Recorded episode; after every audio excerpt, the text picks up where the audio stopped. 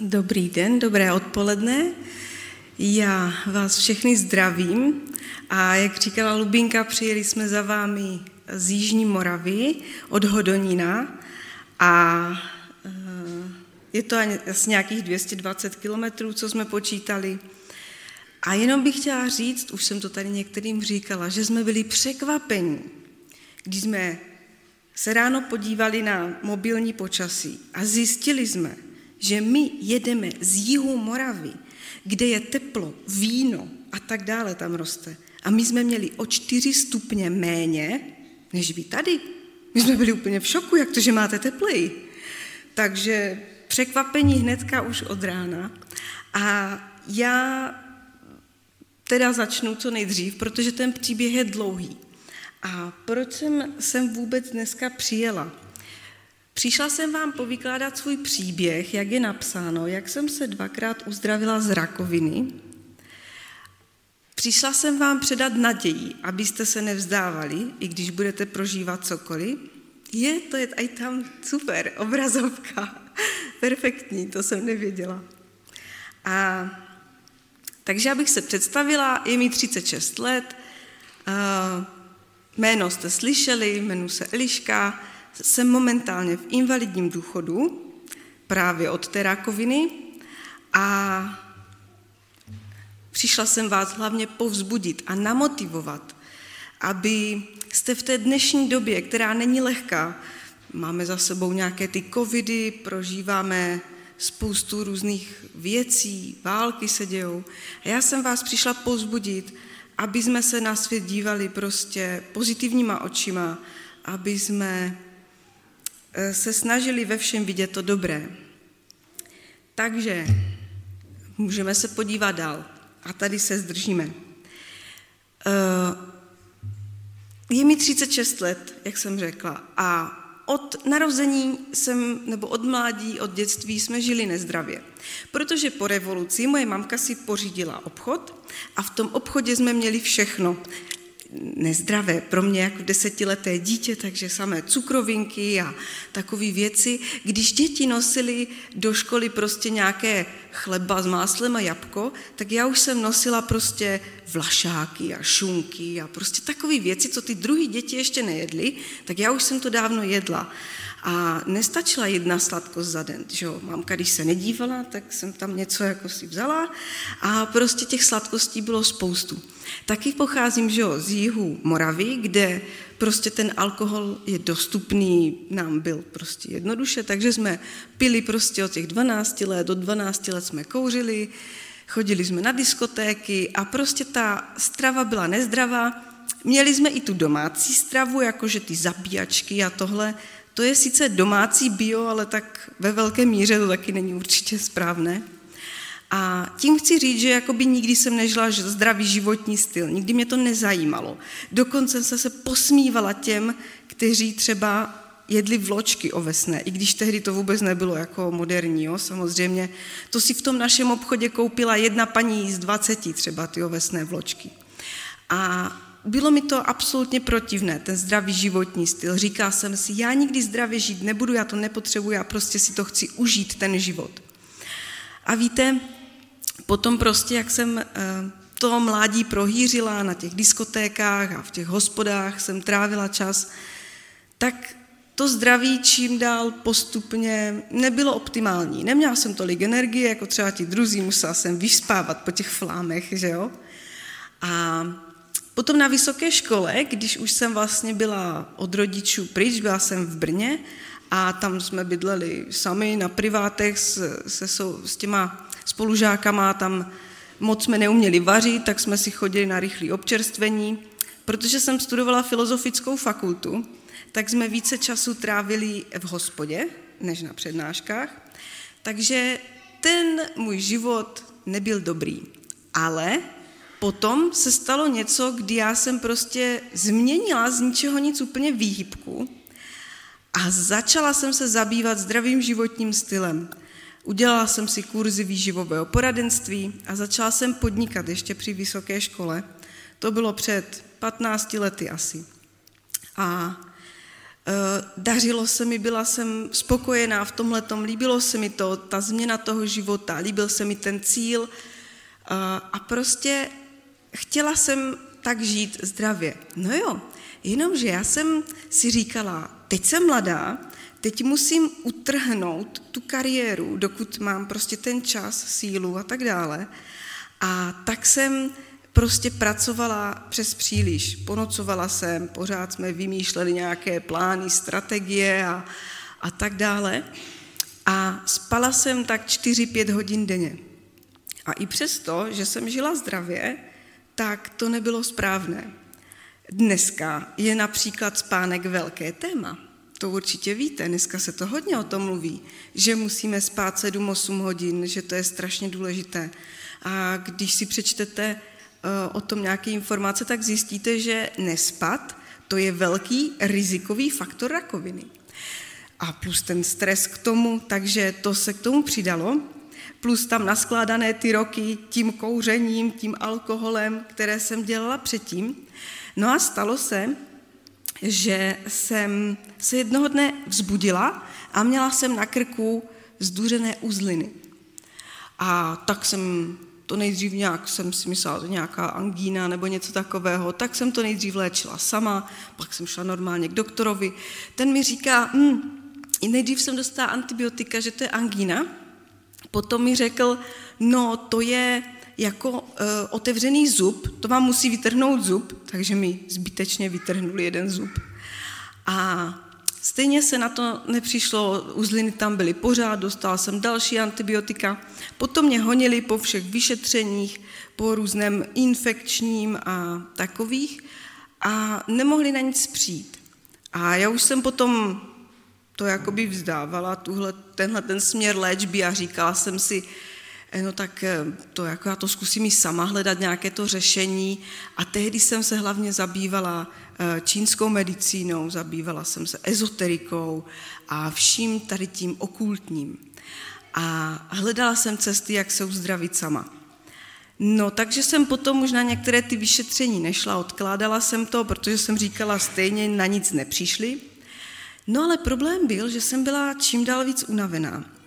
Problém byl, že mi začala mrtvět levá ruka, kdy mi začala úplně fialovět a tak to už jsem dostala strach a začala jsem to řešit, tak oni mi dali nějaké opichy a, a potom uh, jsem uh, šla na vyšetření, kdy mi vzali tu uzlinu operativně a zjistili, že to je Hodgkinův lymfom, rákovina lymfatických uzlin. No a takže mě bylo nějakých 25 let, kdy vlastně jsem se dozvěděla, že mám rakovinu a tím, jak už jsem jakoby po těch doktorech chodila asi rok, tak já jsem nějak v hlavě už přeskočila na tu alternativní léčbu a na tu čínskou medicínu a říkala jsem si, to nemá smysl, ta chemoterapie to mě jenom zabije. Já to tělo mám tak čisté, že kdyby do něho přišla ta chemoterapie, tak to, to by jako nefungovalo, to by mě zabilo, to by prostě, to prostě by příliš pro mě bylo silné. A tak jsem šla cestou alternativních přístupů. Začala jsem se sama léčit, začala jsem chodit k léčitelům, začala jsem chodit k různým šarlatánům, ať už to byli lidé, eh, kteří mi radili vnitřní čištění, ale i různí šamani, různí čarodenice. A tohle to mělo nějaké účinky, když jsem v podstatě pila, nevím, zeleninové šťávy třeba, nebo jsem dělala pusty. Ono to mělo nějaký účinek, ale jenom nějaký čas. Že prostě ty uzliny zmizely, třeba na měsíc, ale za dva měsíce se tam znova objevily. A takhle to šlo, čas plynul, vždycky přišel nějaký prodejce nějaké firmy a řekl, tohle tě zaručeně uzdraví. Takže já jsem se registrovala do různých firm, zkoušela jsem různé produkty na sobě. Ono to bylo dobré, ale třeba nebylo to tak silné, aby mě to uzdravilo z rakoviny. No a takhle to fungovalo stejně i s těma léčitelema. Vždycky jsem došla k nějakému novému, který prostě jenom natahoval ruku, já vás z toho uzdravím, já vás vyléčím. A všichni natahovali ruku, já jsem jenom platila a ten zoufalý prostě tonoucí se stébla chytal, protože tehdy, v té době, kdy to byl rok 2012-13, nebyly takové informace, jako jsou dneska. Nebylo na internetu napsané, že je tolik šarlatánů. Nebylo na internetu na, prostě tolik i cest, dneska je jich možná ještě více, jak se zázračně uzdravit z rakoviny. Samozřejmě jíst zdravě a čistit to tělo, to je správné.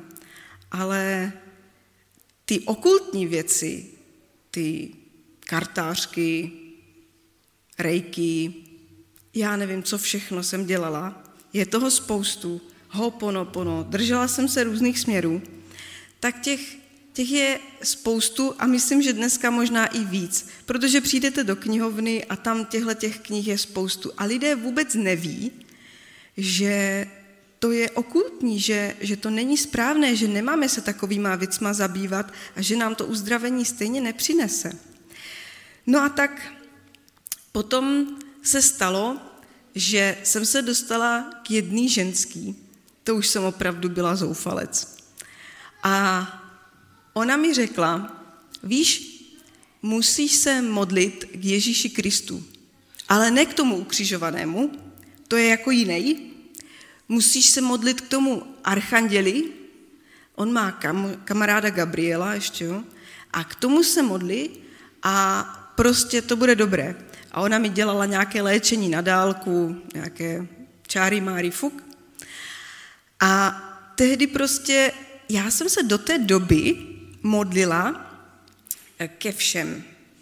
Já jsem si říkala, no tak, eh, máme prostě Marii, panu Marii, máme Pana Ježíše, máme Boha, máme vesmír, eh, modlila jsem se k indické bohyni Lakšmi, modlila jsem se andělům, k vesmíru, to už jsem říkala, a všechny jsem je výjmenovala.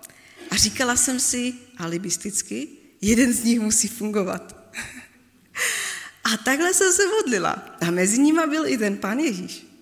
A tak já jsem si říkala, no tak když ta ženská říkala, že se mám modlit k Ježíši, tak já to zkusím. A jednou už jsem byla tak strašně vyčerpaná, dělala jsem nějaký šílený půst a prostě neměla už jsem sílu. Přátelé, to bylo rok a půl na šťavách, na živé stravě, na půstech a bylo to pořád dokola.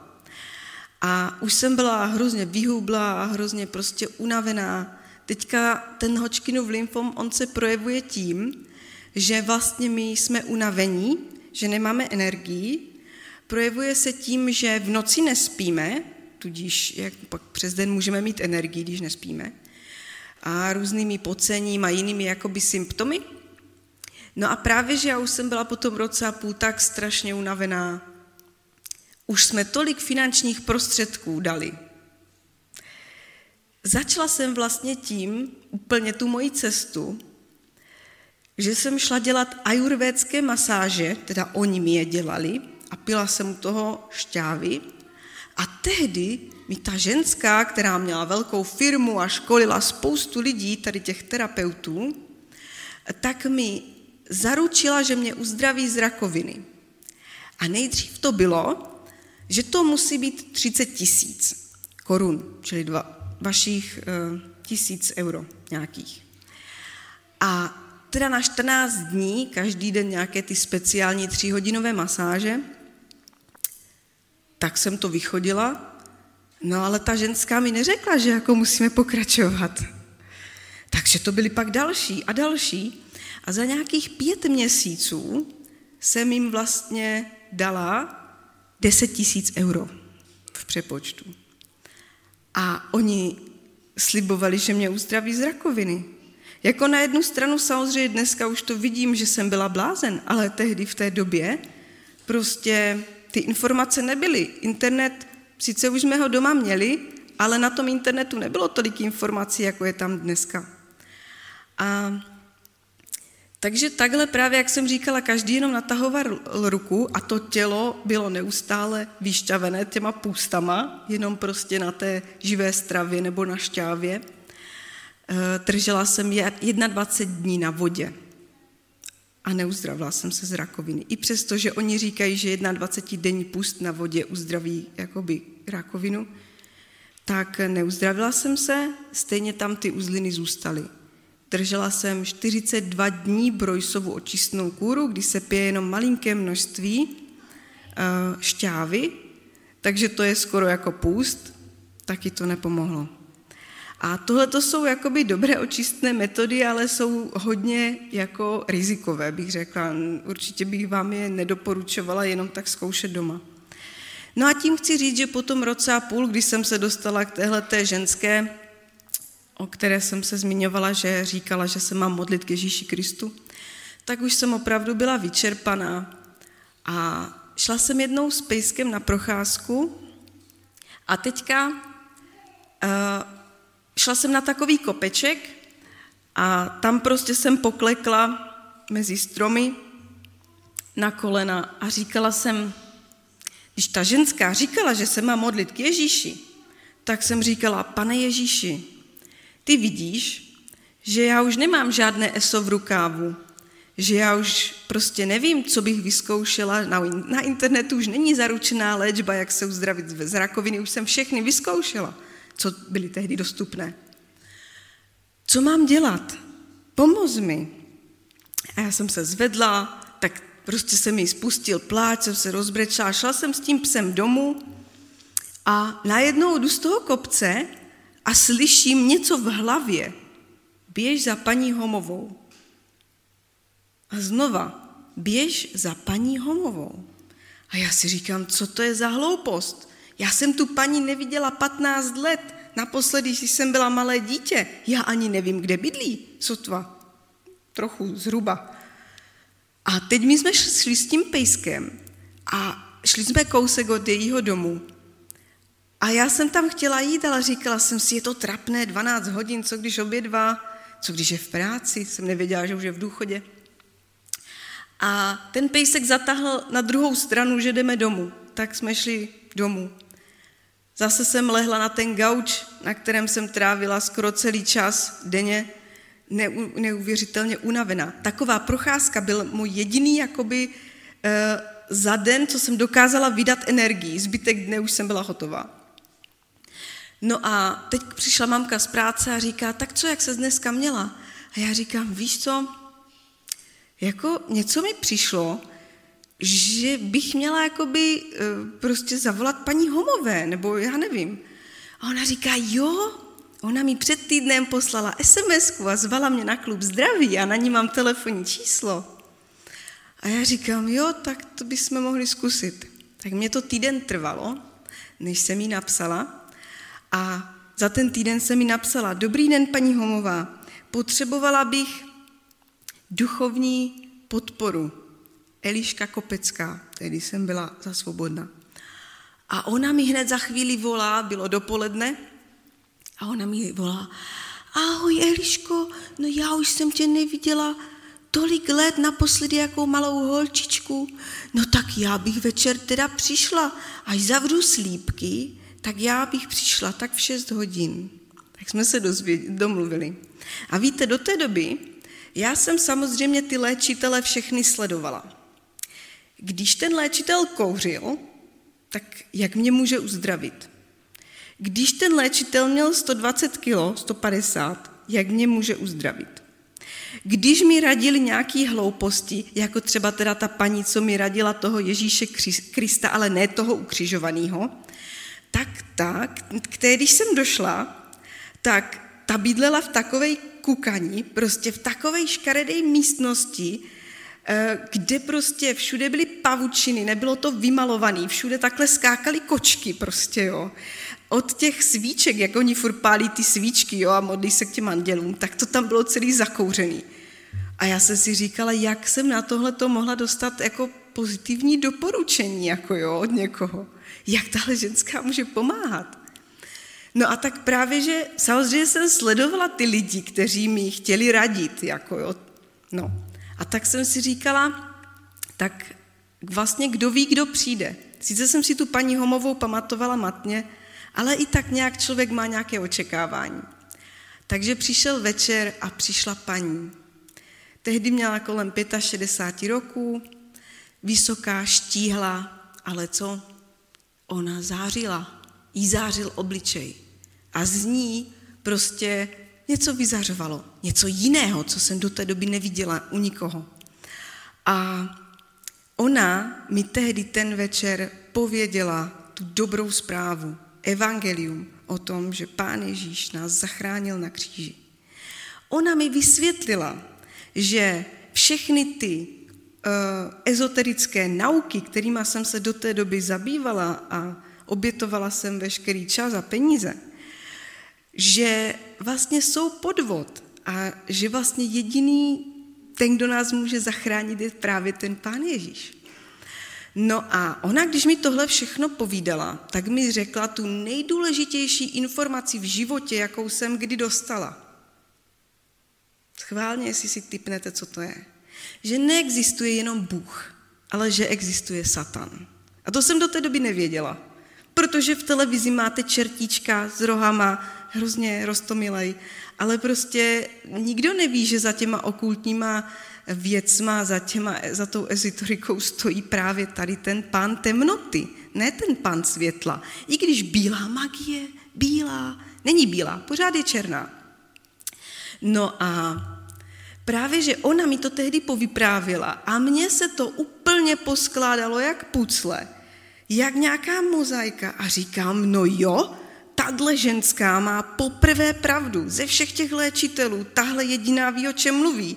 Přitom došla normální obyčejná ženská, která zavřela slípky, která je v důchodu a došla za mnou, která kope na zahrádce, ne nějaká vystudovaná léčitelka prostě, která studovala v Číně, v Americe, kdekoliv. Obyčejná paní, která mi donesla to nejdůležitější, co jsem se měla dozvědět. No a ona mi řekla, jo, to děláš dobře, že jíš zdravě, jo, to je prostě super, ale tyhle ty věci nejsou správné.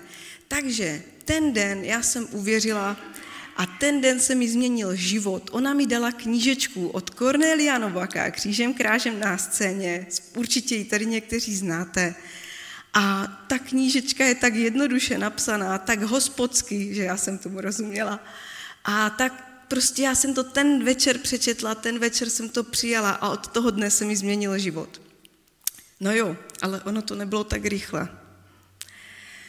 A takže potom jsem, uh, ona mě seznámila s dalšími lidmi, kteří mě doprovázeli tou cestou uzdravování, kteří mi radili, co mám dělat. Třeba s jednou sestrou, která mi říkala, jo, ta živá strava, to je fajn, ty šťávy, ale víš co, ty prostě klistýry to nedělej, tohle to nedělej, ty meditace nedělej a, tyhle, a různé věci. Takže oni mi přesně ukazovali, co mám dělat, co nemám dělat. Napravili to, co bylo dobré a to, co bylo špatné, jsme odstranili. Seznámila mě také se sestrou Konečnou Janou, která mi také hodně pomohla, hlavně v těchto vodoléčbách a v těchto těch věcech, která se o mě starala, pekla mi bezlepkový chleba, dělala obklady a já nevím, co všechno. No a Eh, já jsem si tím životem takhle šla dál chvilku a poznávala jsem toho Pána Boha a potom jsem dostala možnost jet do Německa, do našeho adventistického sanatoria, kde právě dělají tady ty prostě procedury. Tam jsem byla asi tři měsíce a tam právě ta víra v Pána Boha se jakoby pro mě zakořenila a tam prostě jsem získala tu jistotu. No, nicméně, problém byl v tom, že tím, jak to tělo bylo právě po tom roce a půl vyšťavené, vypustované, prostě bez těch správných makro- a mikronutrientů, tak tam v tom Německu mě ta léčba sice zabírala, já jsem se cítila lépe, ale to tělo bylo slabé. Taky proto, že ta rakovina byla dost pokročilá.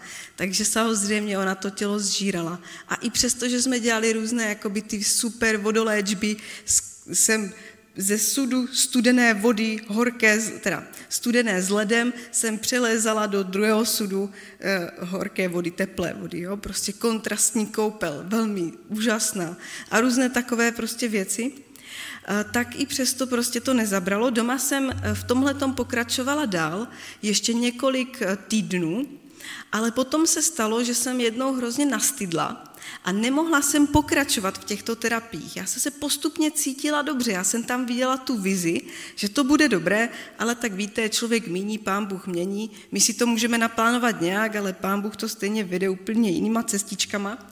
No a já jsem prostě onemocněla, dostala jsem horečky a potom jsem nemohla dělat ty procedury, které mě držely prostě v normě. Stalo se to, že ten nádor se natolik rozrostl, že vlastně mi utiskoval míchu a že vlastně jsem uh, ochrnula. Prostě uh, přestala jsem cítit nohy, přestala jsem cítit ruce. No a v tu chvíli už prostě jsem si uvědomovala, že jde do tuhého a tak jsem se dostala pak do nemocnice za různých okolností, to by bylo na dlouhé povídání. No a v nemocnici jsem ještě trochu chvíli protestovala, ale potom jsem si řekla jo. Potom totiž pan, pán Bůh mi dal sen v té nemocnici a ten je velmi zajímavý, kdy eh, jsem byla v nějakém rozbořeném domě a tam byla jenom taková díra. A tam byla jedna kamarádka, Timejka, konečná, a já jsem prolízala tou dírou za ní. A teď mě to zasypalo zhruba v půlce těla. Takže nohy zůstaly na jedné straně a ruce jsem měla na druhé straně.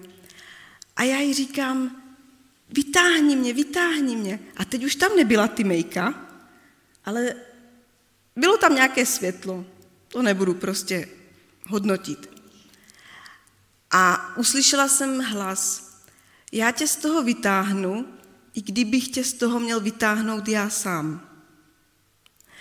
A přátelé, víte, co se potom stalo? Já potom, když jsem ochrnula na ty nohy v nemocnici jako kompletně, tak oni potom ty sestřičky vždycky, když mě chtěli posadit na tom lůžku, tak vždycky, můžete se posadit? No jako můžu, ale já se sama nezvednu, já na to nemám sílu. Tak jsem natáhla ty ruce a oni mě furt tahali.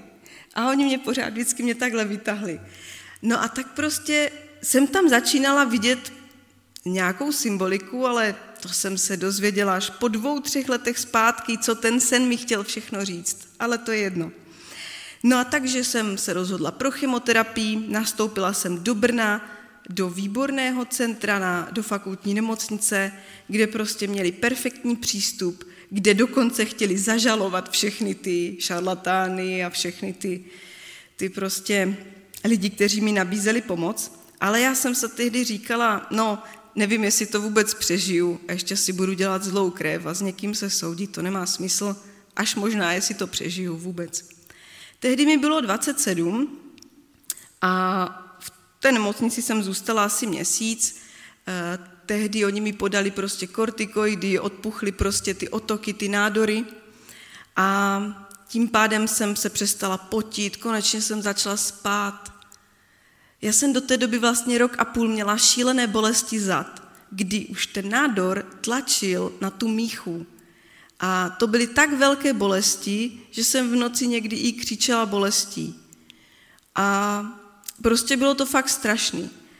A nedokážu pochopit, jak jsem to vůbec mohla vydržet, ty bolesti, bez těch analgetik. Nechápu to doteď.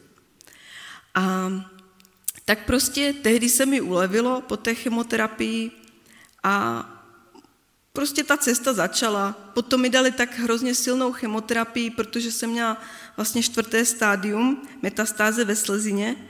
A, takže nejdřív mi dali jenom trošku, jestli to to moje tělo vydrží, když mělo těch 45 kilo a byla jsem ochrnutá, takovému člověku se taky nemůže dát úplně plná, plná dávka, jakoby. No tak jakoby nejdřív jsem na to reagovala dobře, tak mi dali teda pořádnou silnější dávku a ta mě málem zabila. To mi sami ti doktoři řekli. Skončila jsem na jípce, eh, prostě v bezvědomí, dva dny asi. Potom se třeba stalo za další měsíc, že jsem dostala infekci, měla jsem 40 horečky, kdy prostě jeden doktor myslel, že mi dal antibiotika, ten druhý doktor si taky myslel, že mi dal antibiotika a nedal mi žádný doktor antibiotika. Já jsem myslela, tak asi je to už dobrý, ty výsledky. Šla jsem na chemoterapii, oni mi ji podali a okamžitá reakce 40 horečky, prostě byla jsem jo, pak jsem vlastně dostala ten anafylaktický šok, spadla jsem na zem, to mi sousedky jako v té nemocnici vyprávěly, jinak bych se to nedozvěděla od těch doktorů. No a tak prostě eh, šlo tam několikrát o život, kdy vlastně to nebylo jednoduché, ta cesta. A tehdy, když jsem ležela na té jípce a když mi tam prostě kapala ta silná chemo 24 hodin, já jsem té sestřičce říkala, sestřičko, ale mě tak strašně zle, já jsem ztrácela vědomí. A já jsem říkala, ale já to nevydržím. Mně už je tak špatně, že to nedám, opravdu. Já, já jsem přiotrávena. Ne, to musí vykapat prostě, jo, to, to musíte vybrat.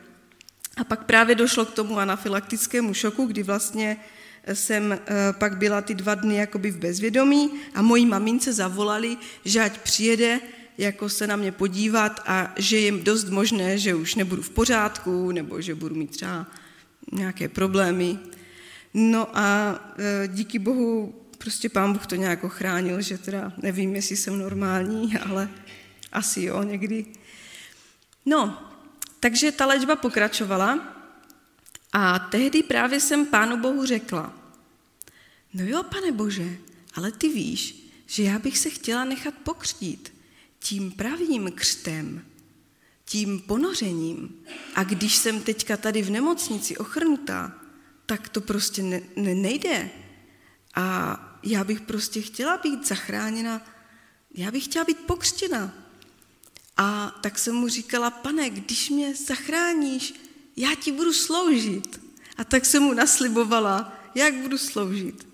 No a to já tak právě vždycky, když je mi zle, tak slibuju, jak stará cigánka. A pak s tím naplněním je to někdy těžší. Ale chci říct, že právě pán Bůh mě z toho zachránil, vytáhl mě. Já jsem se potom postupně uzdravovala, Protože jsem teda byla ochrnutá, tak jsem musela chodit s chodítkem a nosila jsem dživetovou ortézu, chodila jsem o berlích a postupně to šlo, pak byla i radioterapie, ozařování a postupně se to dalo do pořádku. Potom jsem byla v roce 2015 v Podhajské u Martičky a tam jsme měli pobyt a to se mi líbilo, ten New Start pobyt, říkám, no to je úžasná věc, to bych chtěla dělat, tomu bych se chtěla věnovat. A, tak prostě jsem začala chodit k Janě Konečné na ten light, na misijní školu, tam jsem se naučila ty vodoléčby, různé ty další jakoby certifikáty jsem si udělala a zač- chtěla jsem jí masírovat, tak ono to s tím korzetem moc nešlo, že jo. A Právě, ale ještě jsem pořád nebyla pokřtěná. A teďka oni mi doktoři řekli, no jo, ale vy jste se teď uzdravila z rakoviny a teďka musíme spravit jakoby tu páteř, protože máte rozdrcený obratel krční a prostě jinak budete muset celý život nosit tu dževetovou ortézu, ten korzet. A já říkám, no tak to nechci, že jo. No a tak už měla být ta operace a já říkám, no jo, ale co když ta operace dopadne blbě, já umřu třeba, no tak nemělo by se to stát, ale co když, a já zase nebudu pokřtěná, e, co když ochrnu a zase mě nebudou moc pokřtít, protože jak potom ležáka budete prostě dávat do té vody, tak jsem říkala, no ne, to já musím ten křest jakoby co nejdřív jako udělat. Tak se nám to podvedlo, takže jsme stihli vychodit to vyučování a s mojí maminkou jsme se nechali pokřtít asi čtyři dny před tou operací. A tam tehdy to bylo takové to velké působení Ducha Božího, kdy když my se postavíme na Boží stranu, tak Pán Bůh se postaví i na tu naši stranu. Pomůže nám.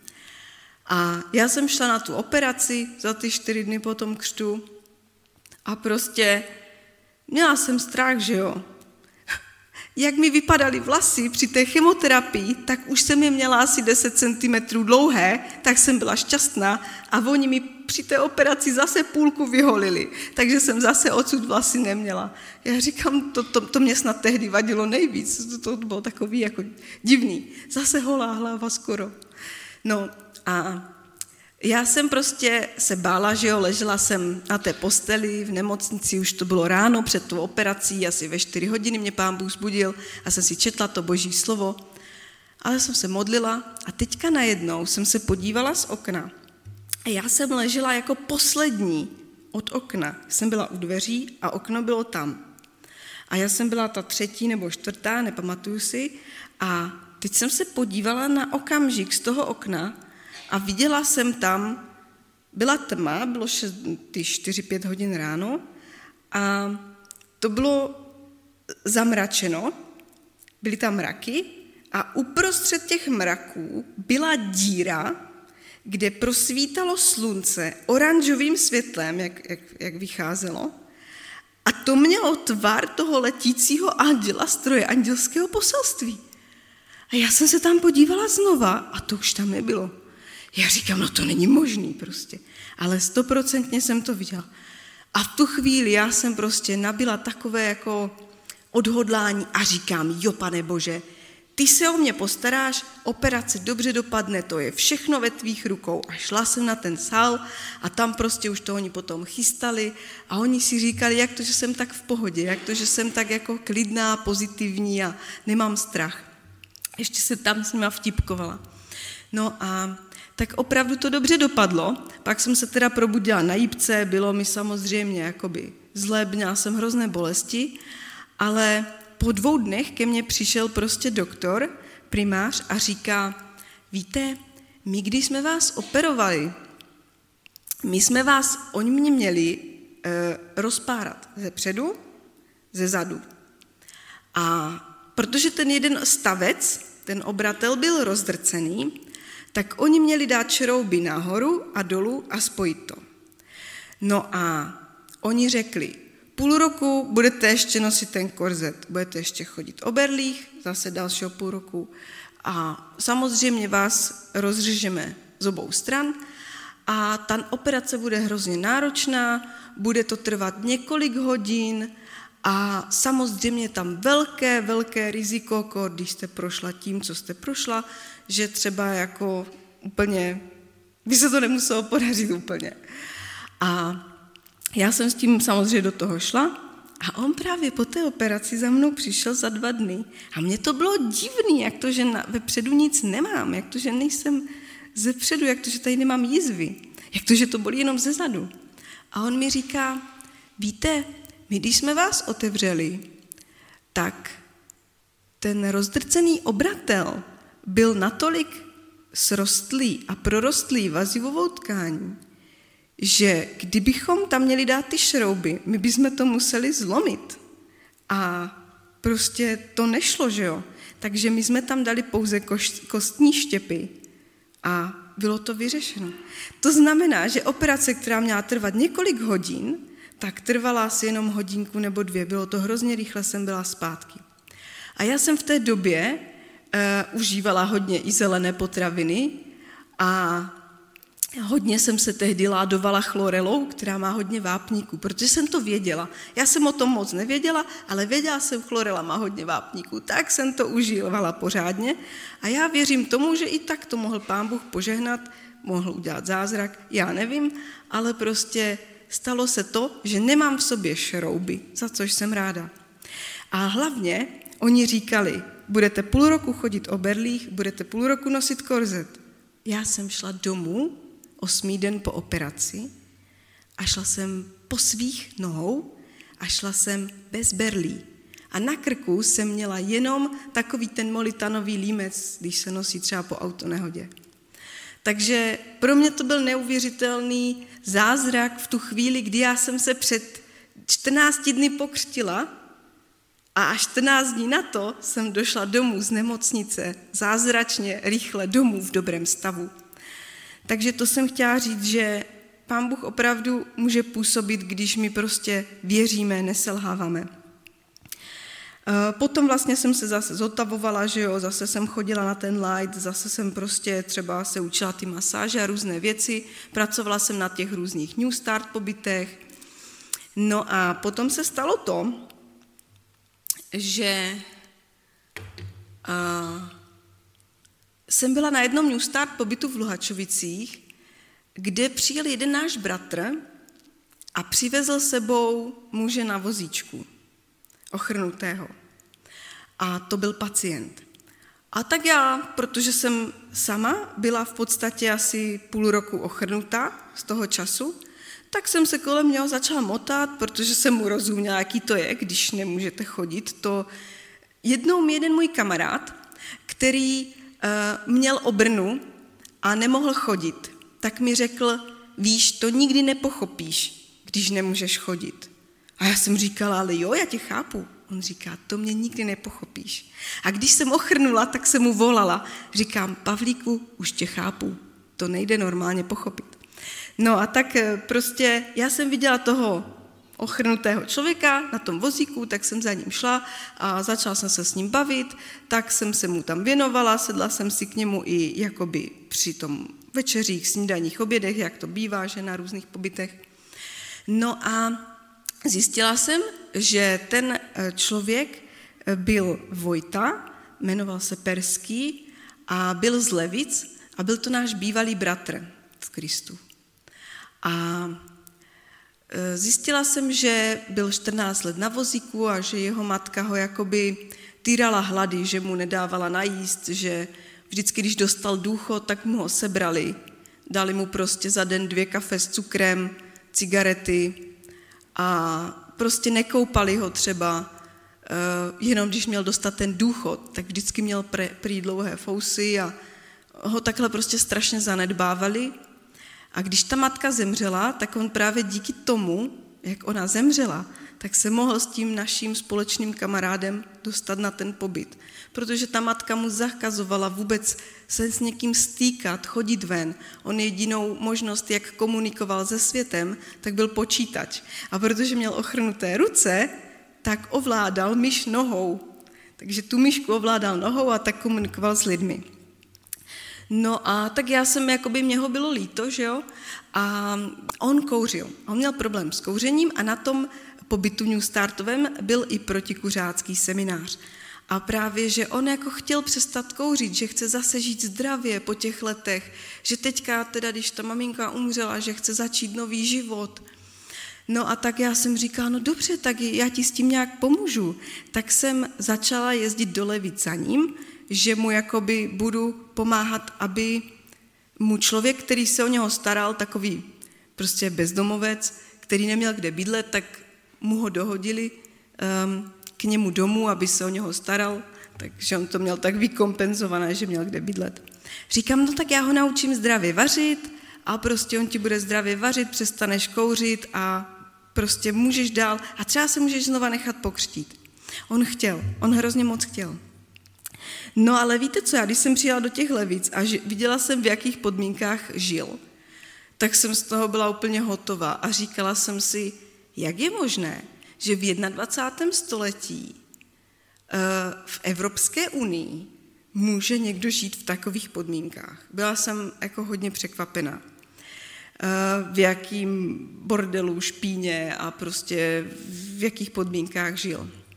No a tak on za to nemohl, že jo, on si sám neuklidil. No a takže jsem tam jezdila a můj tatínek říká, ty co tam pořád jako jezdíš? Tak jsem mu to vysvětlila a on říká, no tak ho dovez sem.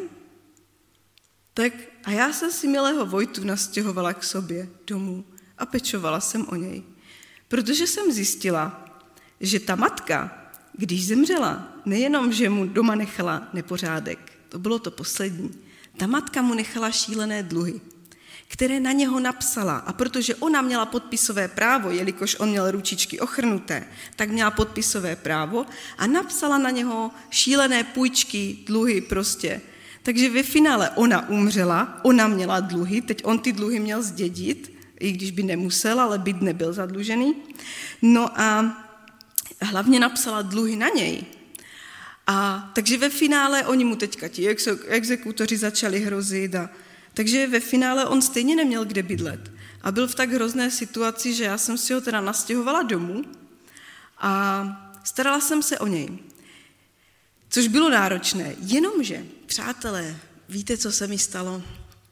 Já, když už jsem tam jela, do těch levic, ještě než jsem se s ním vůbec potkala, já jsem měla takový divný pocit, že se mi ta rakovina vrátila, protože jsem měla stejný symptomy, noční nespavost, pocení, únava, e, svědění například nohou.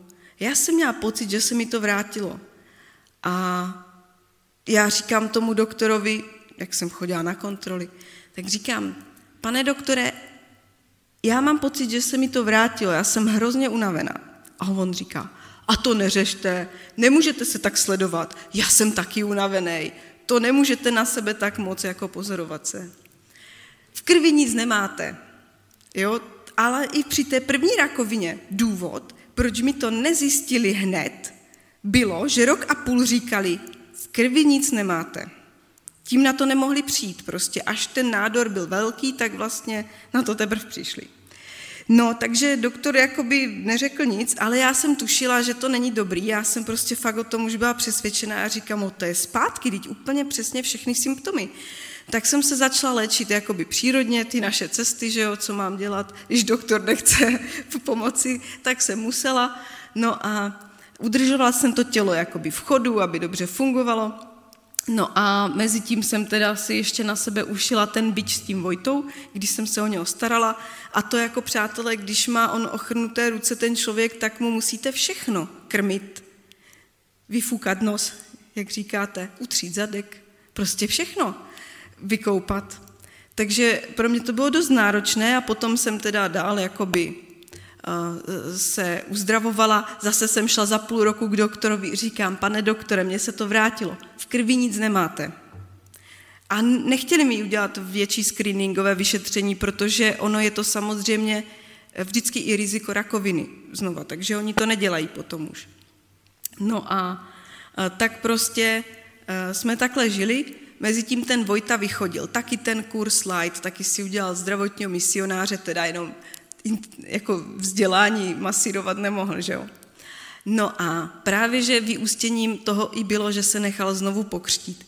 A z toho jsem měla velkou radost, že prostě obnovil ten vztah, tu smlouvu s Bohem. A potom vlastně já jsem už na tom začínala být zase špatně, zase únava. A když jsem se modlila, pane Bože, ukaž mi, jakou tu metodu mám zvolit, jakoby pro to uzdravování. A pán Bůh mi říkal, musíš si ho vzít. No proč? Protože jsem byla adventista, bydlím v jedna plus jedna, malinkým domečku a měla jsem doma chlapa, o kterého jsem se starala. Nevím, jestli je to úplně správný, když navíc byl o 15 let asi starší. No a navíc tam bylo takové ty důvody i z toho důvodu, že abych měla i já to podpisové právo, abych mu mohla pomáhat vychodit všechny ty průšvihy, všechny ty prostě ty půjčky, všechny ty jeho, jeho, co mu ta maminka nechala, ty jeho průšvihy, dědické řízení, aby vůbec dostal trvalý pobyt. Tam o to hlavně šlo, aby dostal trvalý pobyt. A tak já říkám, no dobře, no, tak pak jsme se tak jakoby vzali prostě na úřadě a bez toho, aniž by to nikdo věděl, moje rodina byla hodně proti potom, když se to dozvěděli.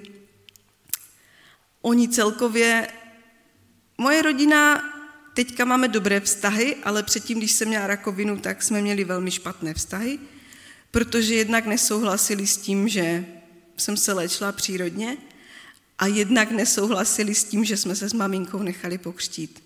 A tehdy nám dělali prostě nepříjemnosti, ale díky bohu po několika letech už je to teďka moc hezký a máme se všichni rádi. No a takže jsme se vzali s tím Vojtou a tehdy potom i pán Bůh, už se zase dali ty věci do pořádku. Doktor potom už udělal to vyšetření, ale to už jsem tam měla takový nádor. A to jsem tam došla tehdy, to tam prostě byla jedna lékařka zrovna a šla jsem na tu kontrolu a tady už jsem měla takovou hrču obrovskou a ona říká, je, to jsme ještě neviděli, tak velké a na tomhle místě. Takže prostě zase to došlo trošku dál. Ale necítím se, že by to byla moje vina.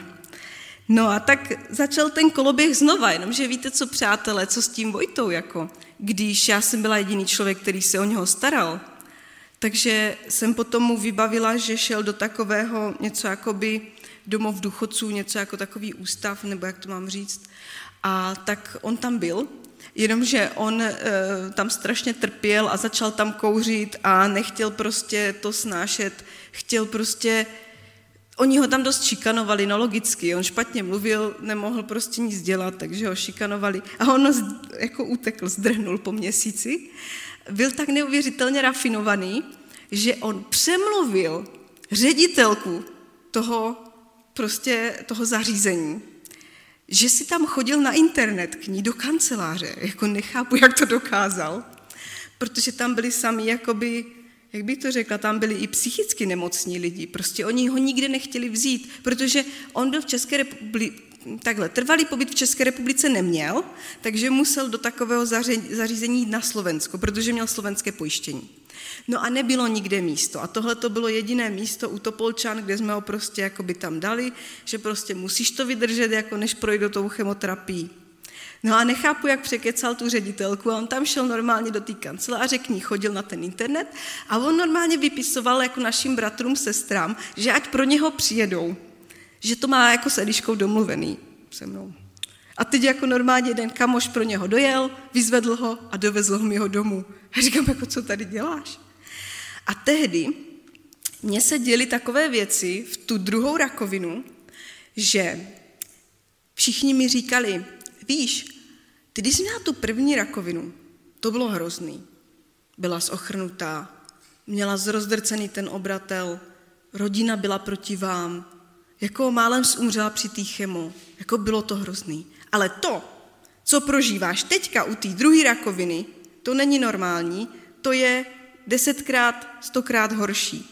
Já jsem prožívala takový psychický teror. Jednak vlastně jsem na sobě měla naloženo to, že jsem měla vyřizovat to jeho dědictví po matce, kdy mi hrozilo tím, že jsem si ho vzala, že možná ty dluhy ještě budu muset splácet já za něho, obrovské dluhy, kdy eh, jsem musela teda prodat barák po babičce, protože aby vlastně, který na mě byl jenom napsaný, ale bylo to majetek mojí rodiny prostě, jo. Já říkám, no to já to musím prodat, jestli ty umřu, on to zdědí, on nikdo nemá jeho podpisové právo, z toho by byly takový průšvihy. Tak honem prodat barák po babičce. Do toho se mi vytopil byt. Prostě dojedu domů a všechno plavalo. Sice jenom dva centimetry, ale všechno. A chápete to? Skříně, postele, jednopokojový byt, všechno jsme vyházeli ven. Ještě, že bylo tehdy slunce, tak to prostě jako schlo. Ale všechno bylo úplně zpřeházený prostě, jo. Všechny skříně vybalený. Do toho můj otec mi půjčil takovou vysoušečku na, na, tu, na tu vlhkost a on to tam občas chodil kontrolovat. A můj tatínek rád pije. Hodně rád pije. A on to tam šel zkontrolovat, tu sušičku, a říká, jakože tady je smrad, ale on ne, nechápal, že když dlouho nepoužíváte třeba sprchový kout a ten odpad není používaný, tak občas tam zůstane prostě ta voda zasmradne. No a on si myslel, že to je z toho, že tam ta vlhkost neodchází. Tak víte, co udělal? Měl asi popito. Vzal savo na plísně a jel. Stříkal všude, po všem. A víte, co se stane, když savona stříkáte na oblečení? Víte, všude tečky. Všude. Na počítači, na stole, všude tečky na povlečení, na kabátech, všude byly tečky, všechno bylo vyžrané prostě. Protože jak jsem to oblečení vyházela z těch skříní, které prostě plavaly v uvozovkách, takže všecko zničený. A takový obovky já jsem prostě prožívala. Nebo třeba uh, jo, sedíte, nic neděláte a najednou v kuchyni z ničeho nic praskne sklo od trouby. Je trouba, růra a prostě sklo a z ničeho nic praskne, rozsype se. Ale já nepoužívám mikrovlnku a tehdy jsme neměli kontaktní grill a takové výmoženosti, co jsou dneska, ale prostě jsme si ohřívali jídlo jenom v troubě. A pro mě to tehdy bylo hrozně důležité. A tak slabá osoba, unavená, při chemoterapii, jak mám hledat ještě nějakého chlapa, který by mi tam koupil to sklo a vyměnil prostě. Takový pořád prostě jako jobovky, nebo ta nejlepší a největší. Jdu k doktorovi, udělal mi krevní testy a říká před další chemo a říká, no, tady máme takové hraniční čísla, že to vypadá, jako byste měla HIV. A já říkám, a na to jste přišli až teď? Teď už jsem tady chodila před třema rokama. A on říká, a to pozor, to jednou jedinkrát vypustili z pusy a už to pak nikdo nechtěl doznat. A říká, no víte, oni v té nemocnici, ty sestřičky, oni se taky testují jenom jednou za půl roku, oni jsou taky jenom lidi. No a ta krev, ona jako samozřejmě z té konzervy, vy jste měla minulý týden destičky, no ale to samozřejmě na 99,9999% jako je to dobré, ale tak vždycky tam to setí na nějaká to prostě, jo? A já říkám, to si děláte srandu, ne? A on, no uvidíme, za 14 dní na kontrolu. Za 14 dní zase výsledky hraniční. Zase jsem žila v tom, že mám HIV. A chápete, tady ty obovky a teďka jako já už jsem říkala, no to snad není možný. A já už jsem se dostala do stavu, když jsem se tomu začala smát, kdy už jsem to vůbec nepřijímala, protože to byl tak šílený jakoby psychický teror, nebo prostě takový útlak. A volám té Janě Konečné a říkám, no možná mám HIV. A ona říká, to nevadí, Černucha, Černý kmín, ten dokonce má výsledky vědecké, že uzdravuje i HIV. A já říkám, no dobrý, tak když tak máme tady jistotu. To je jako samozřejmě s nadsázkou. Jenom chci říct, že prostě dělo se takové věci. A potom právě, jak jsem měla doma vytopený ten byt a vyházený ty věci, tak jak ten Vojta v tom zařízení ukecal přes ten internet jednoho kamoša, tak ten mi ho dovezl domů a on neměl kam jít spát. A já říkám, kam půjdeš spát, když tady není kde spát, postele jsou vzhůru nahama, já nemám prostě sílu to uklidit a u mámy prostě tam ty nevídeš ty schodečky, já nemám sílu tě tam vynést. No prostě pořád nějaké problémy. Potom se teda zjistilo, že HIV eh, nemám, díky bohu, a že teda ta imunita se jenom nějak jakoby bouřila, že to jako v nějakých krajních případech se to stát může. A šlo o to, že vlastně když člověk má tu rakovinu lymfatických uzlin po druhé, tak je dobré, aby dostal uh, transplantaci kmenových buněk. To je vlastní kostní dřeň, aby vlastně už se mu to nevrátilo. No a oni mi řekli, no ale kdybyste měla to HIV, tak to jako absolutně nepřipadá, nepřipadá v úvahu, aby jsme vám dělali tu transplantaci kmenových buněk, to ne. To znamená, že moje šance na uzdravení se jako hodně zmenšila. No ale díky bohu teda jsem ji neměla, takže jsem mohla projít tou transplantací. A potom, jak Vojta zase po druhé zdrhnul z toho zařízení, tak prostě zase ukecal někoho jiného, tak prostě potom jsme ho dali do takového zařízení, kde, které bylo víc jako lázně spíš, to bylo s takovou lepší péčí. No a tam on byl a domluvili jsme se, že tam fakt počká, než projdu tu transplantaci kostní dřeně a ta trvala asi měsíc. Jo, pobyt v nemocnici asi měsíc. No a tak eh, to probíhalo jakoby docela dobře v tom smyslu, ale Potom, když vlastně dojde k tomu, že člověk dostane tu nejsilnější chemoterapii, jaká může být, kdy vlastně vám to úplně vybije všechny bílé krvinky, všechny, vš, veškerou obrany schopnost, kdy se dostanete na bod nula. A potom se uvidí, jestli se to vaše tělo chytne nebo ne. Je to prostě 50 na 50, buď umřete, nebo prostě budete žít. A tam to je opravdu velmi rizikové prostě. A takže já jsem prostě ten den jsem fakt cítila, kdy došlo k tomu bodu nula, že prostě odcházím, že je konec, že prostě ztrácím vědomí. A tehdy jsem prostě řekla, pane Bože, ty vidíš tu hrůzu, co já prožívám v tom životě. Jako co se mi děje? Víš, já už bych aj radši odešla, však já jsem smířená s tebou.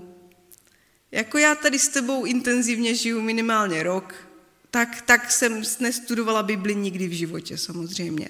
Protože v tom uzdravení je vlastně úplně ten největší klíčový faktor, že se smíříme s Bohem. A to dovede k tomu uzdravení.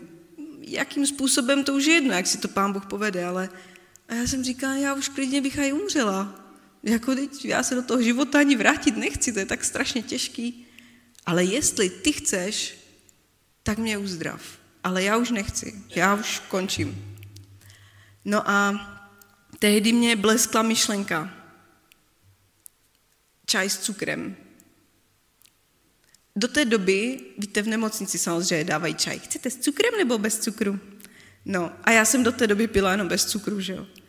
A tehdy prostě říkám, já potřebuji čaj s cukrem, já potřebuji prostě se trochu zvýšit ten adrenalin, trochu tu glukózu, prostě glykemii. Jo, já se musím nějak probudit, prostě já úplně... A to byl tam právě den, kdy byl ten nejkritičtější, kdy vlastně tlak jsem měla pouze 70 na 50, jo, prostě. A doktoři, oni říkali, ne, to nemá smysl převážet na jípku, protože ten člověk se buď chytne, nebo ne.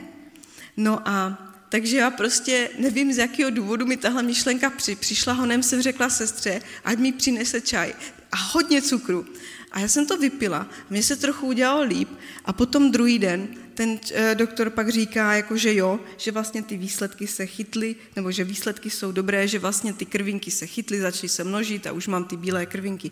A postupně se to zotavovalo rychle. Ne, že by za to mohl čaj s cukrem, to je jasný, ale udělalo se mi líp.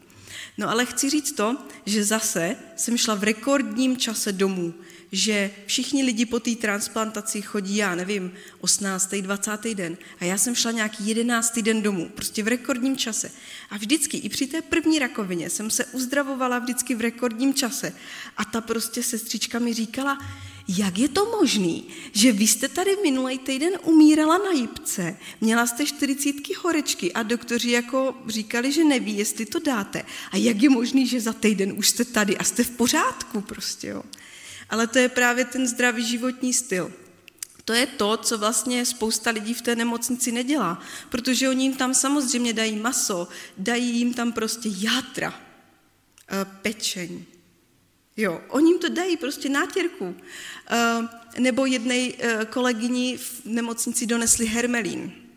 Když my jsme byli na té transplantaci kostní dřeně, kdy půl roku předtím nesmíte sníst nic plesnivého, žádný plísňový sír. Nesmíte ani ovoce, které bylo trošku naplesnivělé sníst.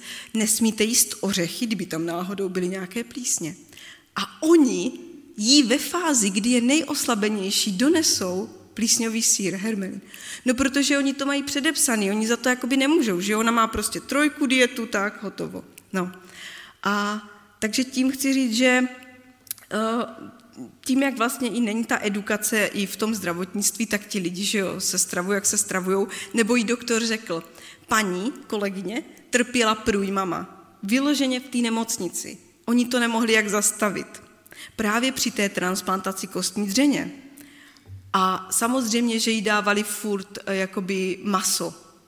A ona měla po operaci žaludku, jako po, po tom zmenšení, a pořád měla ty průjmy. A ten doktor jí říká, no, tady ve třetím patře je uh, obchod, běžte si koupit velkou Coca-Colu, on to vám to zastaví.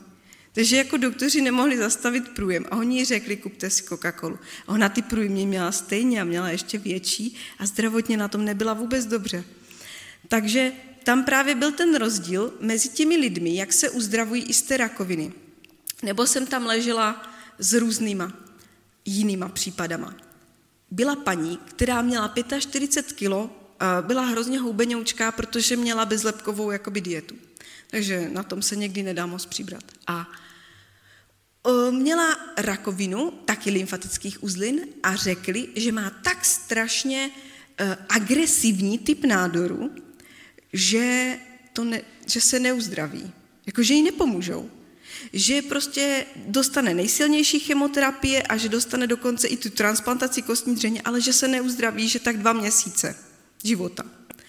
A ona nejdřív z toho byla úplně hotová a pak si řekla, ne, prostě já se tomu nebudu poddávat. Zavolala dcerám, dcery nakoupili aloe, chlorelu, ječmen, různé tyhle ty věci a paní začala ze sebou něco dělat, zdravě jedla a paní prostě žije. I přesto, že jí řekli, že se neuzdraví, že prostě má tak strašně agresivní typ nádoru. Takže chci říct, že právě v té nemocnici jsem hodně viděla, že kdo přistupoval k tomu e, stravování jakoby laxně, tak se opravdu neuzdravoval. A ono to začne, máte na krku jenom nějakou malou hrčku a necháte si to jakoby vyřezat, zjistí se, že to je pozitivní. Dobře, jdete na chemoterapii. Táhne se to rok, dva. Vychodíte rok, dva, tři na chemoterapii, to tělo slábne, slábne, slábne, vy se nestravujete zdravě a zemřete na důsledky té chemoterapie. A takovýchhle příběhů já jsem tam před očima viděla spoustu. A právě ti, kteří k tomu přistupovali, nemuseli nějak extra zdravě, ale normálně zdravým selským rozumem prostě, tak jsem nemocná, tak musím trošku zdravěji žít, tak ti se uzdravovali. Takže chci říct, že tohle má velký prostě, tohle je velká věc. No dobře, takže já jsem byla na té transplantaci kostní dřeně a došla jsem domů z transplantace a byla jsem doma asi 10 dní. Neměla jsem žádnou sílu, protože to je tak velký zásah do organismu, jak 10 chemoterapií, jo? prostě silně, strašně silné.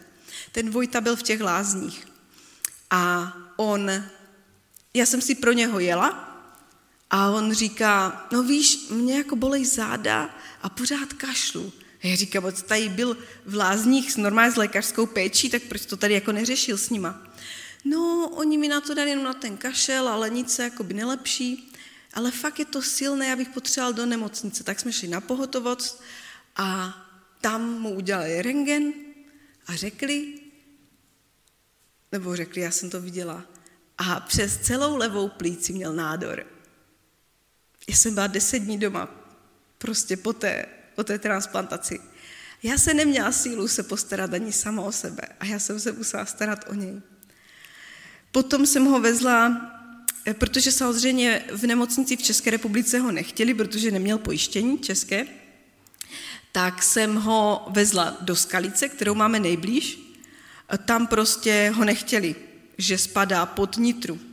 Tak jsem ho vezla do Trnavy. Eh, tam ho nechtěli, že spadá pod Nitru. Tak jsem jela až do Nitry, tam ho taky nechtěli. A potom jsem se tam úplně složila, se sypala, rozbrečela a říkám, prosím vás, já mám holou hlavu já jsem deset dní po transplantaci kostní dřeně. Já nezvládnu dojet domů zpátky těch 250 kilometrů. A říkám, on má prostě nádor na plicích. No tak se smilovali a nechali si ho tam. No a tam se k němu chovali pěkně, normálně, jako by ta léčba byla, ale oni řekli, no, nebo léčba byla, žádná utišující léky jenom byly, protože ta primářka mi řekla, víte, v tomhletom stavu, kdy on je ochrnutý, má ten nádor tak velkého prostě vzrůstu, že to nemá smysl, prostě on by to stejně nepřežil. Takže mi ho za tři, dny, za tři týdny mi ho dali domů umřít. A já jsem se o ně ještě ty tři týdny starala, kdy, jak říkám, já si neměla sílu na to si udělat snídaní, na tož tak ještě je jeho. A já jsem ho musela přebalovat, musela jsem prostě k němu stávat, čtyřikrát za noc, protože on měl tak strašné bolesti, ho to tlačilo taky dozad, takže měl, já nevím, tři druhy opiátů a nemohl pak už dýchat. Takže prostě já jsem ho odvezla zase k nám jenom do nemocnice na pohotovost, oni už o něm věděli, tak si ho tam jakoby nechali. A teď ta doktorka mu vzala vodu z plic a říká, mi pak druhý den říká, no víte, já jsem to prostě, no, prostě výsledky jsou takové, že je dost možné, že on má lymfom, že to není prostě normální nádor, že to není tumor na plicích, ale že to je lymfom. A to by úplně taky měnilo situaci, protože vlastně lymfom, i když já jsem měla čtvrté stádium, metastáze ve slezině, tak jsem se pak jakoby uzdravila, že jo, časem. No, takže to zabírá úplně jiným způsobem. No, takže já jsem měla takovou naději a on taky. A ona říká, víte co, jeďte do Brna, půjčte si dýchací přístroj a já vám ho dám domů. Tak já jsem ještě jela do Brna, půjčila jsem si ten velký dýchací přístroj a ještě jsem se s ním tak jako by letmo rozloučila, jsem se za ním stavila v nemocnici A on jako by se mu ulevilo, protože mu říkám, zítra půjdeš domů, už bude dobře. A navíc je to lymfom, možná, bude se to dát léčit. A jemu se ulevilo a byl takový spokojený a druhý den ráno v 6 hodin mi volá doktorka, že Vojta v noci zemřel. Takže prostě nikdy se nevzdávejte, i když je situace sebe horší. Protože jedině lékař léč, lékaři léčí, ale jedině Bůh uzdravuje. A pohřeb byl krásný, byl misijní, protože ti lidé nepřišli kvůli němu, protože ho tam u nás ve vesnici nikdo neznal, ale znali mě. A přišlo tam spousta lidí a náš kazatel měl krásné slovo a prostě bylo to ve finále misijní, takže on i když umřel, tak pořád jako by ten jeho příběh hovořil. No a potom já jsem si tak jako by nějak žila, dávala jsem se do pořádku, zotavovala jsem se z toho šíleného, co jsem prožila.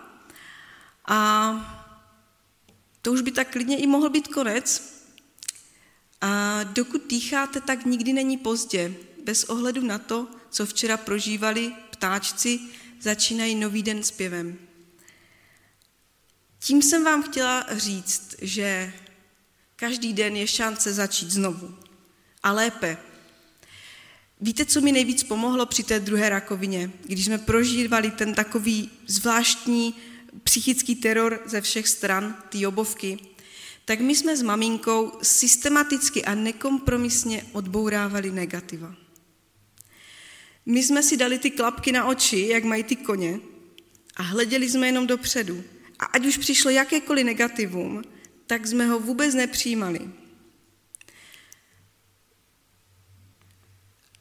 Všechna rozhodnutí vaše dnes ovlivní váš život na dalších několik let. Tohle je strašně důležitý. Tohle je to nejdůležitější, co jsem vám dneska přišla říct. Protože naše myšlení začíná, nebo všechno, náš život začíná u té myšlenky, tamto dole. Myšlenka, buď je dobrá nebo špatná. Hmm, mám chuť na větrník, na zákusek. To je špatná myšlenka. Jakmile to vyslovím, tak se toho někdo může chytit a řekne, tak pojď, budeme do cukrárny. To už je čin. Z činu se může stát zvyk, neboli zlozvyk v tomto případě, kdy do té cukrárny budu chodit každý týden a z toho se spečetí můj osud. Takže to je jedna strana. Pak máme druhou stranu. Mám myšlenku. Hmm, mohla bych si jít zaběhat. Když to vyslovím, manželovi řeknu, tak on mi řekne, dobře, já ti koupím nový tenisky. To se stane čin. Já půjdu na tu procházku nebo na to běhání, bude se mi to líbit, stane se mi to zvykem a to spečetí můj osud. Takže chci říct, že jakmile my vyslovíme ty negativní věci, tak už se dostáváme do koloběhu, že nás to začne strhávat dolů. My musíme jenom prostě vyslovovat to správné. A mimochodem sestra Vajtová o tom píše, že my nemáme ty negativní věci ani vyslovovat. Je to neuvěřitelně, to funguje. Od té doby, co jsem přestala více vyslovovat ty negativa a radši držím pusu a nic neříkám, je to mnohem lepší. Takže to jsem vám chtěla říct, abychom odbourávali systematicky negativa. A cokoliv začneme dnes, tak se na dalších několik let promítne. Když se dneska rozhodnete, že začnete pít vodu, když ji budete pít každý den, tak vám garantuju, že si prodloužíte život minimálně o dva, pět let. Když začnete jíst zdravě, když začnete chodit na procházky, to si nedokážete představit, jak se zkvalitní a prodlouží váš život. To prostě je hrozně vážná věc. No a ještě bych se vás chtěla zeptat, ono to bylo už možná na vás dlouho a možná jsem něco zapomněla říct, ale to je jedno, pán Bůh to vždycky vede. Chci se vás zeptat, máte zájem o pohádku, o třešničku na dortu nakonec? O happy end? Jelikož protože jsem tady s manželem a jedno manžela jsem teda pochovala. A jak je možné, že tady mám nového? Máte zájem o to, o ten zázrak, který se stal? Nebo chcete jít už domů? Co? Jo? Protože to je neuvěřitelné. Tak si představte, že já jsem si teda chodila po tom světě další rok a dávala jsem se teda do pořádku, byla jsem v Lázních, u vás jsem byla v Pěninách, v červeném kláštore v Lázních na tři týdny. To bylo tak něco nádherného. Pak jsem byla i u nás v Lázních, v Kůpeloch. A potom jsem šla na svatbu jedné mojí kamarádce. A tam jsem viděla chlapa. A já říkám, toho neznám, protože jsem znala všechny, jako tam té svatbě jsem znala hodně lidí. A já říkám, kde ten se tady bere, to neznám, kdo to je. A tak nějak mě zaujal, jako že ho neznám. A já jsem takový společenský člověk, rád poznávám nové lidi. A tak mě proběhla hlavou myšlenka, pane bože, dej, abych se mohla seznámit s tou paní, ta jen tu neznám, a ještě s tím chlapem, to taky neznám. Ale nestalo se tak. Igor, můj manžel, odcházel pryč ze svatby. Odjížděl poměrně brzo. A jsem si říkal, no, tak pán Bůh to tak vedl, nic se neděje. A on, um, potom byla za půl roku svatba bráchy, této kamarádky, tak se ženil její brácha. Takže tam byli podobní lidi zase, podobná rodina. A tehdy já už jsem tak nějak, jako by se dostávala do toho života, už jsem i po těch klukách začala pokukovat trochu a už i ně, třeba se i někteří by možná dali by si říct, ale tak nějak nebylo to nic vážného. A byla jsem na té svatbě a zase jsem tam viděla stát Igora. A já jsem tomu neza, jakoby nedávala moc eh, pozornost, protože předtím na té první svatbě, víte, co mi udělal? Že jsme stáli vedle sebe s mými kamarády, s manželi a Igor přišel a pozdravil je. A mě jenom kývl, ale nepodal mi ruku. A já mě už jako startovala ta ruka takhle, že bych mu ji podala sama, ale tak prostě bylo mi to trapné, ne? A zase říkala, na té druhé svatbě, no tak na první svatbě se se mnou nechtěl seznamovat, tak jako prostě, že jo, teďka co. No ale Igor si mě všimnul. On mě neviděl na té svatbě vůbec, za, za, za, zataženo, neviděl nic. Ale na druhé svatbě si mě všiml. A já jsem potom šla a hledám místo. Víte, jak jsou na svatbách ty cedulky, kde si máte sednout, ten pořadník. A já jsem pořád hledala to své místo. Říkám, Zuzi, prosím tě, kde sedím? A ona říká, no, víš tam, jak jsme vzadu přidávali stoly, protože víte, co jim se stalo, že jim na svatbu přišlo víc lidí, než kteří jakoby se potvrdili. Oni je pozvali, ale oni se nepotvrdili, takže potom zjistili, že jim přišlo třeba o 20 lidí víc. Jako jo. Takže my jsme honem přidávali stoly, všechny ty talíře, všechny ty ubrousky a všechny ty cedulky. A ta kamarádka, právě ta Zuzanka, ona šla a ty lístečky s těma jménama tam takhle házela do těch talířků. Jo. Prostě vůbec neřešila, kdo vedle koho sedí. A teď normálně, ona říká, no ty sedíš tam někde vzadu, úplně jak jsme to tam dodělávali. No tak já tam jdu a vidím, tam sedí ten chlap. A říkám si, pane bože, to je nějaké divné. A jsem cítila takový jako, takový, jak když stav, teď dávej pozor, teď se něco bude dít. Jo, nedokázala jsem to tak identifikovat, ale pán Bůh říkal, teď dávej pozor. A já jsem tam přišla a ten lístek byl fakt vedle něho. Vedle něho. A ještě tam seděla naproti němu jedna naše známá, taková starší sestra, tak jsem byla ráda, že si mám s kým vykládat, protože tu znám. No a teď jsme se nějak pozdravili, dali jsme se do řeči, Igor byl nějaký nervózní.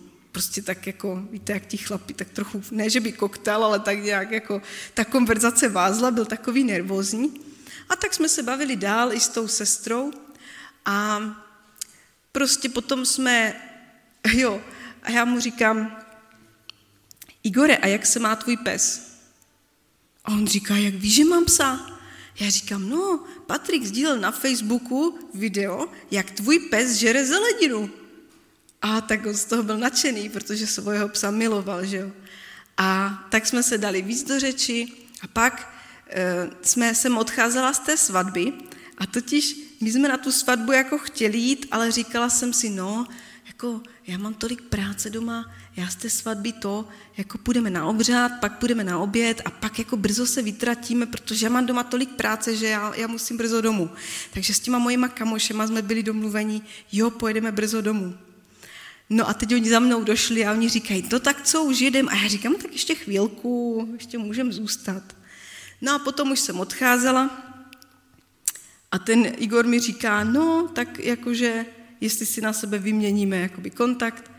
A mně se zdalo to divné, že mě držel jako za ruku a že tu ruku držel nějak divně, divně dlouho, jako by ten pozdrav. Říkám, no to je nějaký divný všechno. No a e, potom jsem přišla domů a on mi začal psát. Psal mi další týden. A já říkám, pane bože, tak jako, co to má znamenat? Proč, proč mi ten chlap pořád píše? A já jsem si říkala, tak volám jedný sestře a říkám, Olinko, prosím tě, co to je za chlapa, prosím tě, jako on je s Chrudimi, kde se tady vzal, to je v Čechách, tady jsme na Valašsku, kde byla ta svatba. Já říkám, kde se tady vzal, jako, a co to je za chlapa, je to dobrý člověk. Jo, Igor, ten všechno umí opravit, ten je tak hodný, tak šikovný a to je samé superlativy. A já říkám, to je nějaké divné, to je nějaké divné. Tak jsme šli na první rande a já jedu z toho rande, jsme šli na procházku s Pejskem v neděli odpoledne podél řeky a já jedu z toho rande, sedím v autě a říkám, z toho bude průšvih, z toho bude svatba. To, to je jasný. No a představte si, tohle byla moje verze. A teď vám řeknu tu Igorovu. Igor na první svatbě zatemněno, vůbec mě neviděl. Na druhé svatbě si mě všiml a pomyslel si, bože, dej, ať si tato žena sedne vedle mě. I když mě neznal. A potom hledal taky to svoje místo, kde sedí. A byl taky naštvaný, tak jako já. Jak to, že sedí až tam vzadu na periferii s tou tetou Aničkou? Jak to, že nesedí mezi svýma, tak jak já jsem chtěla sedět s mládežníkama? A prostě byl naštvaný, že už na druhé svatbě sedí někde prostě mimo. A najednou vidí, jak já tam jdu a ještě říká lísteček, viděl moje jméno, nevěděl, kdo to je. A tak je viděl, že jsem si sedla, potom z toho samozřejmě byl v šoku, jak jsem říkal, že byl takový jako nervózní, tak byl v šoku z toho vlastně, že jsem došla, že jsem si tam sedla. Protože já jsem se pak té Zuzanky ptala, říkám, Zuzi, vy jste to udělali schválně. Ne, já jsem to tam takhle házela, ty lístky, já vůbec nevím, kdo tam seděl. Takže to byl takový malý zázrak a potom vlastně, když jsem se i tohle dozvěděla, tak my jsme se za to modlili, protože samozřejmě nebyli jsme nejmladší, nevím, mě bylo asi 33, a Igor je o 15 let starší. A uh, nejsme už takoví, kteří jako by šli do nějakého, víme, jsme dospěli a víme, že každá takové, taková věc by mohla donést i průšvih, že jo? takže když už bychom učinili takové rozhodnutí, to už je vážná věc. A my jsme se modlili a já jsem říkala, pane Bože, prosím tě, pokud to není tvoje vůle, odej mi to ode mě toto, jako já, já nechci prostě do dalšího průšvihu nějakého, já už jsem měla dost průšvihu. A jedna sestra mi říká, víš, dej si znamení, ale modli se potichu, aby to ten zlý neslyšel. A já říkám, no to teda ne, jako znamení asi nedám, to, to ne. Protože to mi nepřísluší dávat si znamení a to, to není správně, to, to já neudělám. Tak já se modlila a otevřela jsem Bibli, ať mi pán Bůh jako řekne, co mám dělat. Ty vogo, soudců šestá kapitola, Geodeonovo roucho a znamení. A já říkám, no, pane Bože, tak asi to myslíš vážně. Tak jsem se modlila a na poprvé jsem se modlila o nějaké to znamení. A protože jsem to vyslovovala na hlas. A tak ono to padlo aj na něho, ale ta sestra mi pak říká, ale to musíš potichu, aby to ten zlý neslyšel. Kamarádi, nevím, co je na tom prostě pravdy. Nevím, jak to funguje. A tak jsem se modlila znova, ono byl zrovna pátek večer, už byla sobota, ten čas sobotní, to požehnání.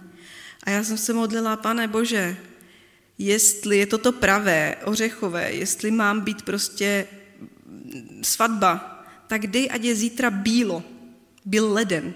A to bylo takové období, že ten týden byly hrozný větry. Prostě rychlost větru hrozná.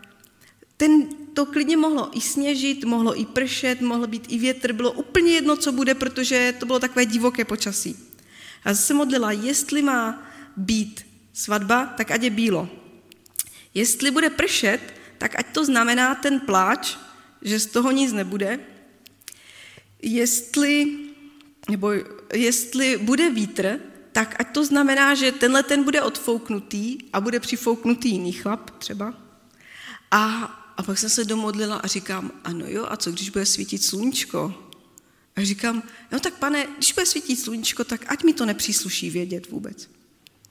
No a tak ráno vstávám, jdu pomalu k tomu oknu, který je zastřený žaluziema a mám strašný strach se podívat, co je venku. Odkrývám ty žaluzie a vidím slunce. Říkám, oh, ve finále taky dobře, aspoň to nemusím vědět. A podívám se dolů a tam byla taková jinovatka, že jsem v životě neviděla takovou jinovatku. To bylo úplně bílý všechno, ta, ta, ta zem, ta tráva, to bylo bílý. A já říkám, no, tak nevím, pane, co, jak si to mám přeložit. Jedu do sboru, protože byla sobota, jedu do sboru, svítilo slunce, jedu kolem pole, pole bylo úplně bílé od té jinovatky, od té námrazy a jak na to svítilo to slunce, tak to se úplně třpitilo. A já říkám, hmm, tak to bude asi něco víc než svatba. A věřím tomu, že Bůh to požehnal. Věřím tomu, že Bůh prostě vedl ty moje cesty životní. A já tady nejsem proto, abych vám povídala svůj příběh, abych, já nemám potřebu to někomu sdělovat prostě, protože já jsem s tím vším vyrovnaná. Já jsem vás přišla povzbudit, že ať se vám v životě děje cokoliv, abyste hledali cestu, abyste se nevzdávali, abyste prostě nežili ten život dolů, abyste neměli ty negativní myšlenky, ale ty pozitivní myšlenky. Protože lidé, kteří jsou nemocní, a já jsem to tak měla taky a někdy ještě se mě to pořád stále dotýká, já jsem pozorovala mamku. Jak to, že ona má 70 roků a je zdravá, je vitální a má sílu jako bejk? Jak to, že já mám 32, tehdy jsem měla a měla jsem tu druhou rakovinu. Jak je možný, že já jsem po druhý nemocná, žiju zdravě, jíme to stejné jídlo? Jak je to možný? A já jsem pak po dlouhém pozorování přišla na to, že ona má konstruktivní přemýšlení a já mám destruktivní přemýšlení. A to je právě ono. Že my v sobě musíme mít ten program konstrukce a ne destrukce. Co to znamená? My si máme zvolit život a ne smrt. My si máme zvolit koho? Kdo říká, já jsem ta pravda, cesta i život? My si máme zvolit Pána Ježíše. Jedině, když na něho budeme hledět, jedině, když k němu budeme se odvolávat, dovolávat, jeho prosit, ale i být poslušní, že jo? Tak jedině prostě takhle můžeme vítězit a neznamená to, že já pořád vítězím. Samozřejmě, že prohrávám, pořád padám a pořád se zvedám znovu, ale nevzdávám to prostě. Říkám si, ty už nejsi normální, ty jsi královna začátku, ty furt padáš a furt začínáš, ale nic nikam nedotahuješ. Samozřejmě, že občas někdy se podaří i něco dotáhnout do konce. Ale prostě jde o to se nevzdávat. A to je přesně i v tom stravování. Jak jsem vám říkala, když začnete pít tu vodu a nebudete se vzdávat, vytrváte, tak za rok budete se cítit úplně jinak. Spousta chorob se vám zlepší, přidáte pohyb, přidáte zdravou stravu, pročistí se vám chuťové pohárky, když budete pít vodu, takže vám zelenina bude chutnat, ovoce bude vám chutnat zdravé jídlo a nezdravé jídlo vás nebude tolik lákat. Prostě mějme to nastavení mysli pozitivní. Já vím, že to zní jako ezoterické kliše, ale prostě není. Vzhlížejme k Pánu Ježíši já nevím, co už bych vám k tomu řekla, už jsem vás zdržela hrozně moc dlouho. On svým andělům vydal o tobě příkaz, aby tě chránili na všech tvých cestách. Takže já věřím, že vás Pán Bůh bude chránit i na vašich cestách do toho do budoucího života. Věřte, že to všechno dobře, dobře dopadne. Nikdy se nevzdávejte. Dokud dýcháte, tak nikdy není pozdě. A vaše rozhodnutí dnes ovlivní váš život na několik let. To nezapomeňte. Tak já vám moc děkuji a pán Bůh ať vás ochraňuje.